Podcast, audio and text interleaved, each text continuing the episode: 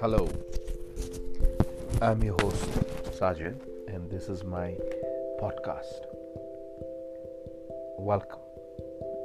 I know you're listening for something that is new or something that's different, and uh, I think what you're going to hear is something slightly different and something new.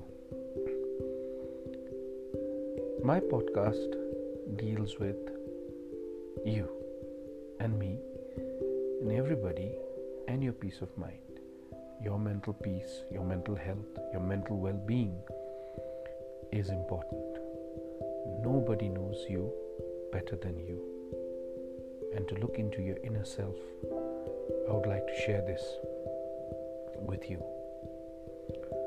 It's called The Travels. I've traveled my mind and I've traveled in my memories, and this is what I want to share with you. Chapter 1 Today, you are a child of the universe. Carl Jung said, Whenever we touch nature, we get clean. People who have got dirty through too much civilization take a walk in the woods or a bath in the sea. Entering the unconscious, entering yourself through dreams, is touching nature from the inside. And this is the same thing things are put right again. Through t- tall acorn trees and pine trees, the sunlight blinked uncertainly.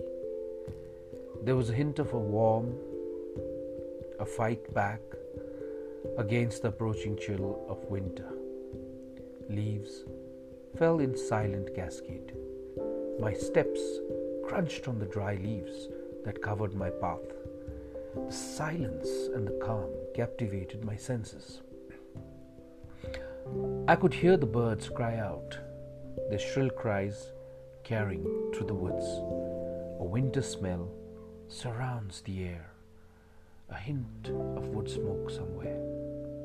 November, a month of solitude. All my friends had gone away. Schools were closed. The world had just slowed down for me to catch up to its pace. I took leisurely walks through the neighboring woods, a beautiful grove that surrounded my school. My teachers had shown me the globe, a light blue ball with maps and names, the slow turn of the axis which produced night and day, the gradual ellipse around the sun that changed the seasons fascinated me. I sat down on the dry earth. A few butterflies flitted by, trying to find the elusive flower. When I close my eyes, I am at peace. No shouting, no screaming, no rushing. Just me listening to the sounds around me. This is a precious memory that I have saved over the years. I was just a boy growing up with my grandparents, uncles, and aunts, away from the hubbub of town. The old house was beautiful. So was the walk to school from home every day. It was an uphill, slow climb, and my school was nestled in a beautiful vale. There were classes and lessons. Just that I love the sound of faraway places. I would devour my geography books. Now, that I'm much older, there is a path that I would like to walk again. There is something in our chromosomes that craves for that ancient call to walk through the woods, smell the air, listen to the unknown denizens scamper in the undergrowth, to hear the cries of birds, to watch butterflies flit about. Then, at the end of the day, to sit by a warm fire and gaze at those mysterious twinkling lights in the sky, gazing endlessly at the dark beyond. What lies out there? That quest has taken me ahead through a job, a marriage, a change in location to children, and a whole lot of civilization. It has been a tough, long walk. We all walk that way. We don't have time to halt and pause for a while, as W.H. Davis puts it so eloquently. What is this life if, full of care, we have no time to stand and stare? No time to stand beneath the boughs and stare as long as sheeps and cows. No time to see when woods we pass, where squirrels hide their nuts in grass. No time to see in broad daylight streams full of stars, like skies at night. No time to turn at beauty's glance and watch her feet, how they can dance. No time to wait till her mouth can enrich that smile eyes began. A poor life this, if, full of care, we have no time to stand and stare. Many years later, I found this poem. I remembered my walks. With each step, I was purified.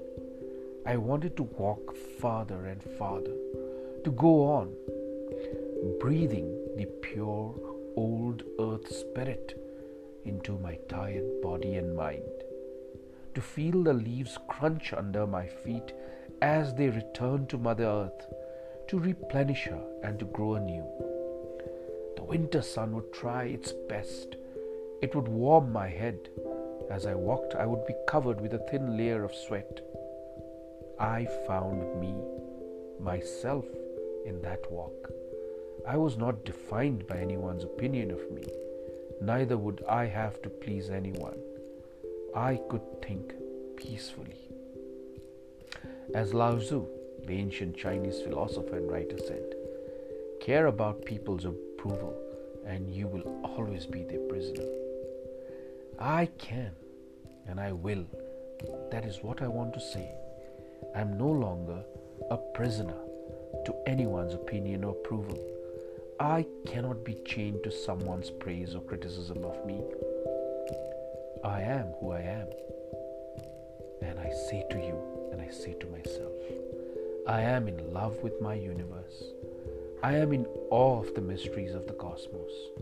I am still a child of nature. I love the beauty of tall trees. I love the symphony of cascading leaves. I find myself flitting with lost butterflies.